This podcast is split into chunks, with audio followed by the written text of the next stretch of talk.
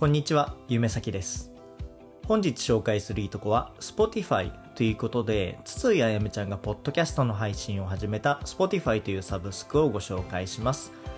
一般的な情報は皆さんあまり興味ないと思いますので、あくまでも乃木坂ファンにとっての楽しみ方をご紹介します。ぜひ最後までお聴きください。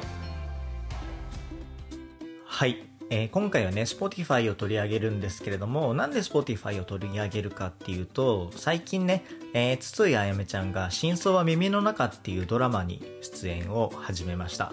で、このドラマっていうのはですね、えっ、と、ミステリーの要素が入っているコメディドラマで、えーポッドキャストっていうのがすごく重要になってくるドラマになっています。で、筒井あやめちゃんがこのドラマの中でポッドキャストを配信していて、で、このポッドキャストが事件を解く重要な鍵になるんですけれども、実はこのドラマと連動して、実際に今 Spotify で、えー、筒井あやめちゃんが配信を始めてるんですね。ということで、このドラマをきっかけに Spotify をね、聞き始めた方っていうのもいらっしゃると思いますし、あと逆に Spotify とかね、他のポッドキャストでこのラジオは聞いてるっていう方に、えー、筒井あやめちゃんの出演してる真相は耳の中っていうドラマをね、聞いてもらいたいっていうことで、この配信を始めました。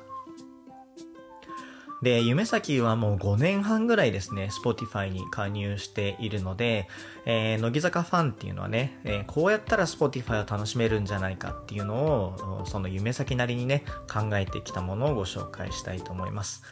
で、Spotify は、えっ、と、有料プランに入るといろんなことができるようになっていて、で、僕も有料プランでずっと入っているんですけども、あの、無料で十分楽しめるので、安心して聞いていただければなというふうに思います。で、Spotify が何かっていうと、音楽とポッドキャストっていうのを両方聴けるアプリなんですね。で、そりゃそうだよって思った方いらっしゃると思うんですけども、多分そりゃそうって思った方は、Spotify か Amazon で聞いてらっしゃる方なんじゃないかなというふうに思います。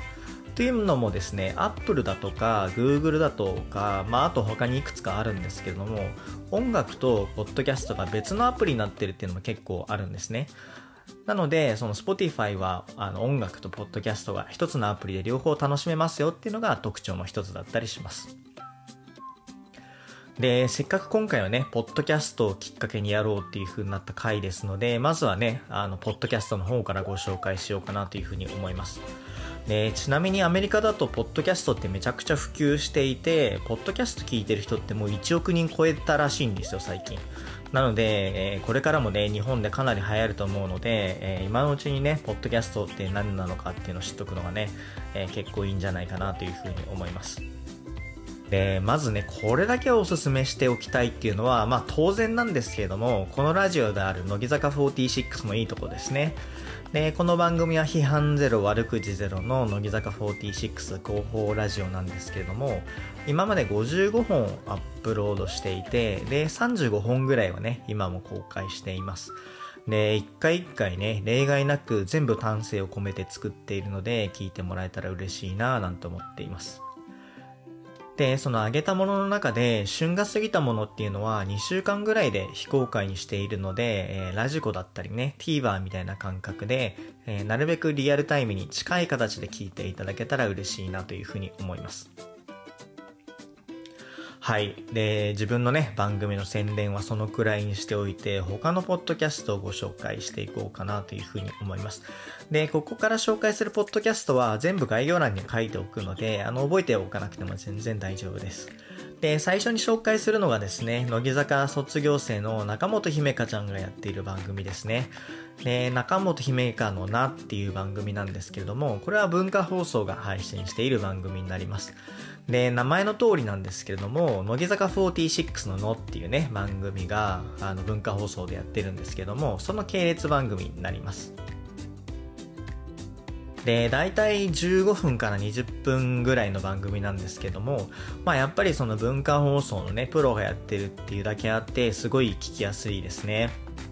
で、中本姫香ちゃんって、えー乃木坂を卒業した後に、ちょっとね、してから心理カウンセラーとしてお仕事を始めるんですよ。で、中本姫香ちゃんって現役時代からラジラーっていう NHK ラジオのレギュラーをやっていて、すごくね、ラジオ慣れしていたんですけれども、そのカウンセラーの技術なのか、何なのかわからないんですけども、その時と比べても話し方がね、もっと上手くなってるんですよ。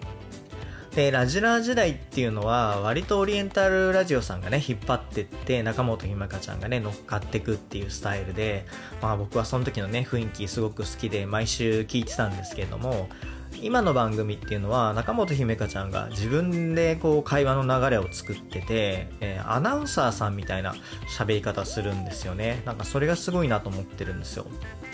で、この中本姫香のなっていう番組がすごい好評で、で、この番組で結果を残してね、あの文化放送、そのラジオ局の本本物って言うとあれですけど、ラジオ局の方の文化放送で、えー、ラジオパーソナリティを発掘する番組っていうのがあって、何者っていう番組なんですけども、それについこの間出演してました。ということで、中本姫香ちゃんは今後ね、ラジオパーソナリティとしてさらに活躍していくかもしれないので、えー、今からね、応援しておくと、中本姫めかちゃんの活躍がね、見れるんじゃないかなというふうに思います。ということで、このポッドキャストはぜひ聞いていただきたいですね。で、その他のポッドキャストで言うと、あの、このラジオと同じようにですね、乃木坂専門でやってるポッドキャストがもう一個だけあるんですよ。で、それが、えっと、乃木坂大花中さんっていうポッドキャストですね。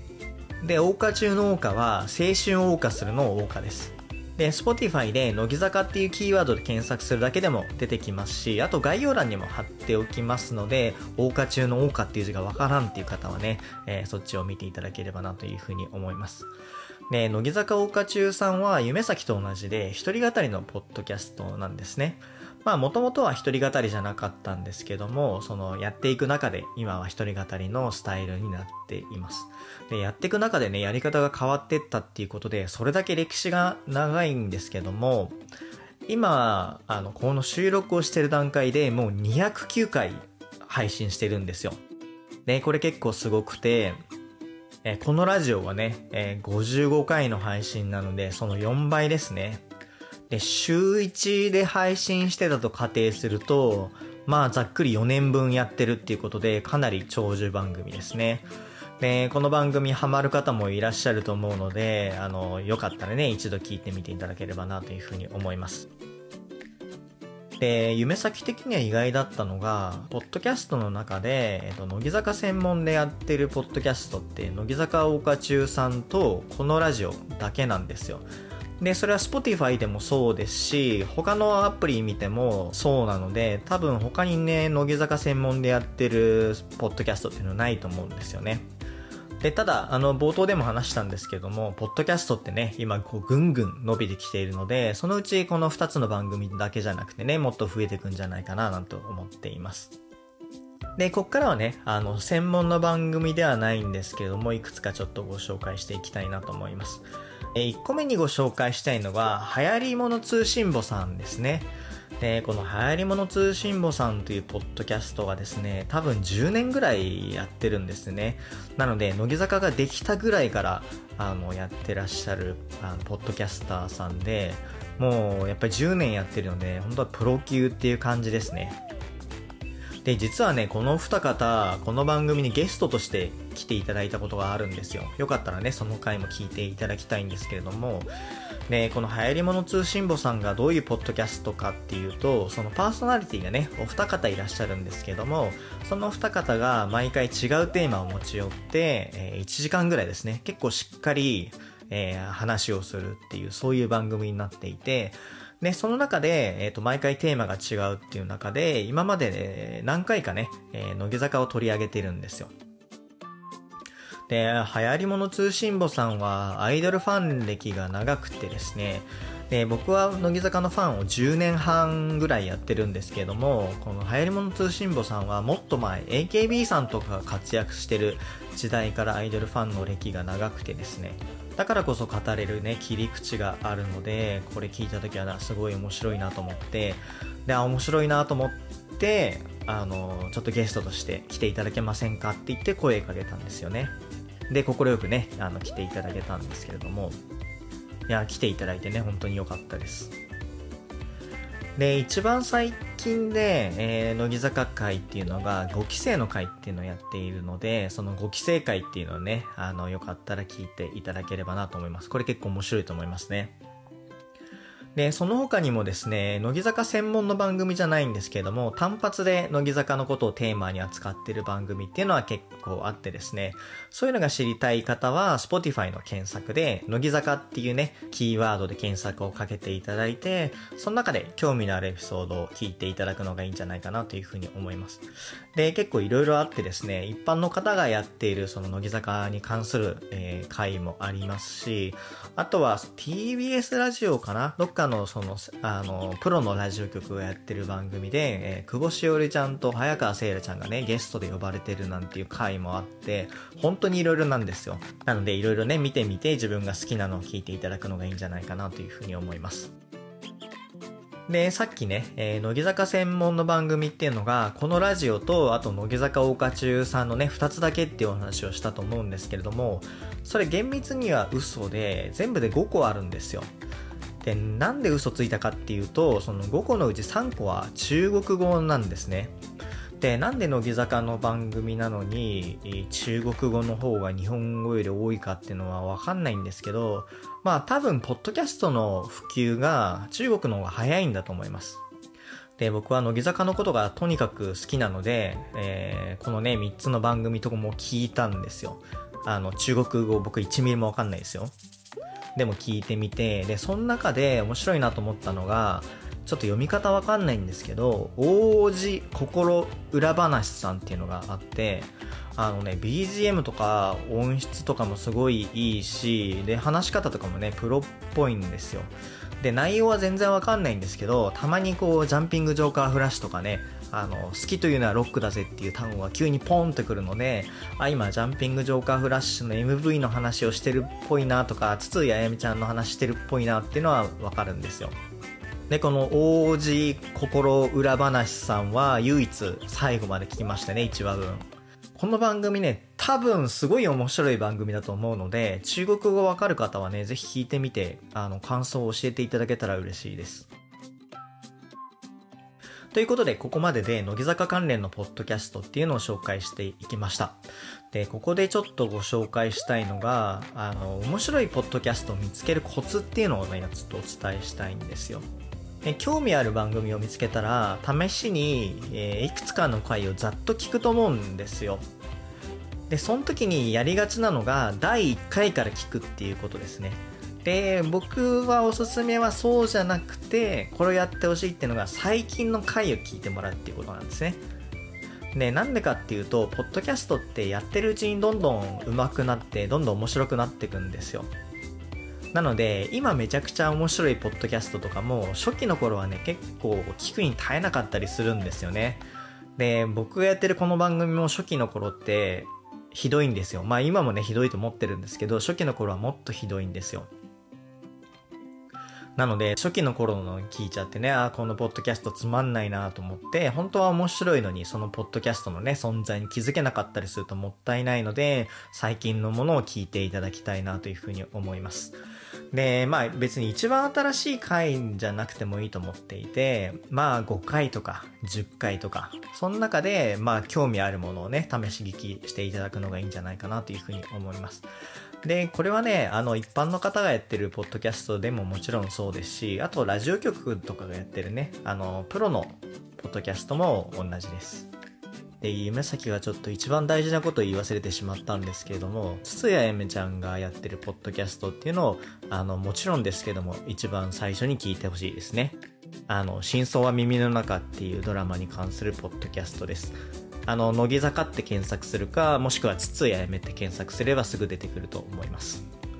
はい。で、ちなみに Spotify のすごいところなんですけれども、ポッドキャストに関しては、無料プランで有料の機能全部使えるんですよ。いや、Spotify って本当にね、ここに関しては太っ腹ですね。はい。で、続いて音楽編ということでご紹介していきたいと思います。で、基本的な聞き方はね、わかると思うので、サクッとご紹介しておくんですけれども、えー、検索でね、乃木坂46って検索をかけると、公式のアカウントっていうのが出てきます。えー、青いチェックマークがね、ついたアカウントなんですけれども、それを開くとですね、えー、乃木坂46に関するいろんなこう機能が出てきます。で、まあ一番わかりやすいのがシングルとかアルバムですね。えー、例えばシングルで言うと、好きというのはロックだぜっていうのを選ぶと、まあ当然ね、えー、表題の好きというのはロックだぜっていうのが開くし、あと僕が手を叩く方へとかね、えー、ジャンピングジョーカーフラッシュとかっていうのが開きます。で、えっ、とそのシングルの中でリピート再生をすることができます。で、まあこの辺はね、あの、どのサブスクでも当然できることなので、それ以上のね、説明はスキップします。で、もう一つはですね、人気曲っていうのが聞くことができるんですね。で、この人気っていう基準は、あの、累積ではなくて、えー、一番最近人気の曲ですね。で、累積で今までで一番人気の曲だと、どうしてもね、昔のものが、あの、再生回数が多くて、そればっかり入ってきてしまって、で、逆に最近のものっていうのはね、入ってこなくなってしまうんですけども、そこは心配いらないですね。あの、あくまでも最近のものを参考に人気曲っていうのを出しています。で、その機能とは別に、えー、This is 乃木坂46っていうプレイリストがあるんですよ。で、僕は Spotify の中でこれを一番聞いてるんですけれども、これ何かっていうと、最近聞かれている乃木坂の50曲っていうのを一つにまとめたプレイリストなんですね。で今まででね、乃木坂はたくさんの曲を出してきたんですけれども、その中でも直近で聴かれている50曲っていうのを、え、ー、と、まとめてプレイリストにしてくれています。で、これがですね、まあ毎日とか2日に1回とか、まあそのぐらいの頻度で更新されているので、もちろん新しいシングルが出ればそのシングルのね、曲が入ってくるようになるし、あとはちょっと面白いのは、あの、ライブでやって話題になる曲ってあるじゃないですか。あの、直近で言うと、真夏の全国ツアーの神宮公演でね、えいろいろ話題になったりとかもするんですけども、そうすると話題になるので、ね、みんな聞くんですよ、Spotify で。そうすると、別に最近のシングルじゃないんだけど、えっ、ー、と、よく聴かれる曲っていうのが、この This is ね、乃木坂に入ってきたりするので、ちょっと変化があってね、あの、楽しいんじゃないかなというふうに思います。で、これは自動で作られているので、自分で入れ替えなくても常に話題の曲にアップデートされているので、そこはすごく便利なところですね。で、この This is 乃木坂46っていう機能なんですけども、他のアーティストでも、例えば This is ヨルシカとか、えー、This is エメとか、まあ、有名なアーティストは大体この Spotify の公式が作って、で、作った上でちゃんと更新してくれてるっていう、そういう機能になります。多分この機能を使う人結構多いんじゃないですかね、乃木坂好きな方は。で、その他の機能だと、アーティストプレイリストっていうのがあって、これファンの方にはね、たまらないんじゃないかなと思うんですけども、これ何かっていうと、メンバーが作った乃木坂のプレイリストなんですよ。で、例えば、かけあやさやかちゃんだったら、乃木坂が今まで出した全曲のうちで、自分が好きな10曲っていうのを選んで、それをプレイリストにするっていう感じなんですね。なので、その推しの方はね、自分の推しが選んだ10曲っていうのを聴くことができるっていうことで、これはね、いいプレイリストなんじゃないかなというふうに思います。で、見た感じですけれども、4期生のね、16人分は全員分あるので、4期生の中にね、推しメンがいるっていう方は、これ聞いてみるのがいいんじゃないかなというふうに思います。ちょっとね、えー、推しメンのことなんかを想像しながら聞くといいんじゃないかなというふうに思いますね。で、今紹介したのはアーティストのプレイリストなんですけれども、ユーザーが作ったプレイリストっていうのもあるんですよ。他の、えっ、ー、と、聞いてる人が作ったプレイリストっていうのがあって、そのプレイリストを公開すると、あの、他の人もね、そのプレイリストを聞くことができるんですよ。で、乃木坂のファンの方ってすごく多いので、乃木坂のファンが作ったプレイリストがもう無数にあるんですよ。で、それぞれ作った方のね、アイデアが詰まってて面白いんですけれども、あの、例えばですけれども、えっ、ー、と、乃木坂の表題曲だけを集めたプレイリストとか、あとは逆にカップリング曲だけを集めたプレイリストとか、あとアンダー曲縛りとかね、あとは3期生曲とか、夏曲なんていうのもありましたね。あとちょっと面白いので言うと、瀬戸り？例えば真夏の全国ツアーとか、バースデーライブとか、そういうのの瀬戸りを一つのプレイリストにまとめたっていうのもあるので、えー、ライブ行った方はね、そのライブ行った後にこのプレイリストを聞くと、えー、なんとなくそのね、ライブの時の気持ちになれるんじゃないかなというふうに思います。そのね、ライブで披露された時の順番でプレイリストがあの作られているので、順番に聞いていくだけで、そのライブのことをね、ちょっと思い出せるんじゃないかなと思いますね。で、一つこれちょっと面白いなと思って、僕この発想全然なかったんですけど、乃木坂スター誕生っていうね、プレイリストもあったんですよ。これ作った方ね、賢いなと思うんですけども、あの、乃木坂スター誕生って、乃木坂のメンバーが、えー、昭和平成のね、歌謡曲を歌うっていう、そういう深夜番組なんですけども、そこで歌った歌謡曲っていうのを、プレイリストにまとめてるっていう方がいて、これも面白いなと思いました。多分、乃木坂スター誕生を見て、多分すぐ更新されてると思うので、このテレビを見た後に本家の曲を聴くっていうとまた違って聞こえるんじゃないかなと思いますね。はい。で、次がね、えっと、Spotify らしい機能なんですよ。ラジオっていう機能があるんですね。で、このラジオっていう機能は別に誰かがラジオでおしゃべりしてるっていうわけではなくてですね、えー、例を使って説明した方がわかりやすいと思うので、例をご紹介するんですけれども、えー、乃木坂46ラジオっていうね、ラジオがあるんですよ。で、これが何かっていうと、乃木坂を聴いてる人向けに自動で作られた、まあ、プレイリストみたいなものだと思っていただければなというふうに思います。なので、乃木坂を聴いてる人はこういうのが好きなんじゃないですかっていうのを Spotify が自動で作ってくれてるんですね。で、中身を見ると、まあ当然桜坂さんとか日向坂さんとかもあるんですけども、他にもね、あの夜遊びさんとかバックナンバーさんとかも入ってて、もしかすると乃木坂のね、ファンの人もバックナンバーさんを聞いてる人がね、多いのかななんてちょっと思ったりもしました。ね、これもね、自動で更新されるんですよ。なので、その流行りが変わればね、曲も変わるっていうことで、えー、自分で変える必要もないしね、まあ何もこう気にせず聴いてると、またどんどんどんどんね、変化がするっていうことで、まあ飽きずに聴けるっていうのが面白いですね。はい。で、今紹介したのが、アーティストのラジオっていうやつですね。で、今度別のラジオがあって、これ何かっていうと曲のラジオっていうのがあるんですよ。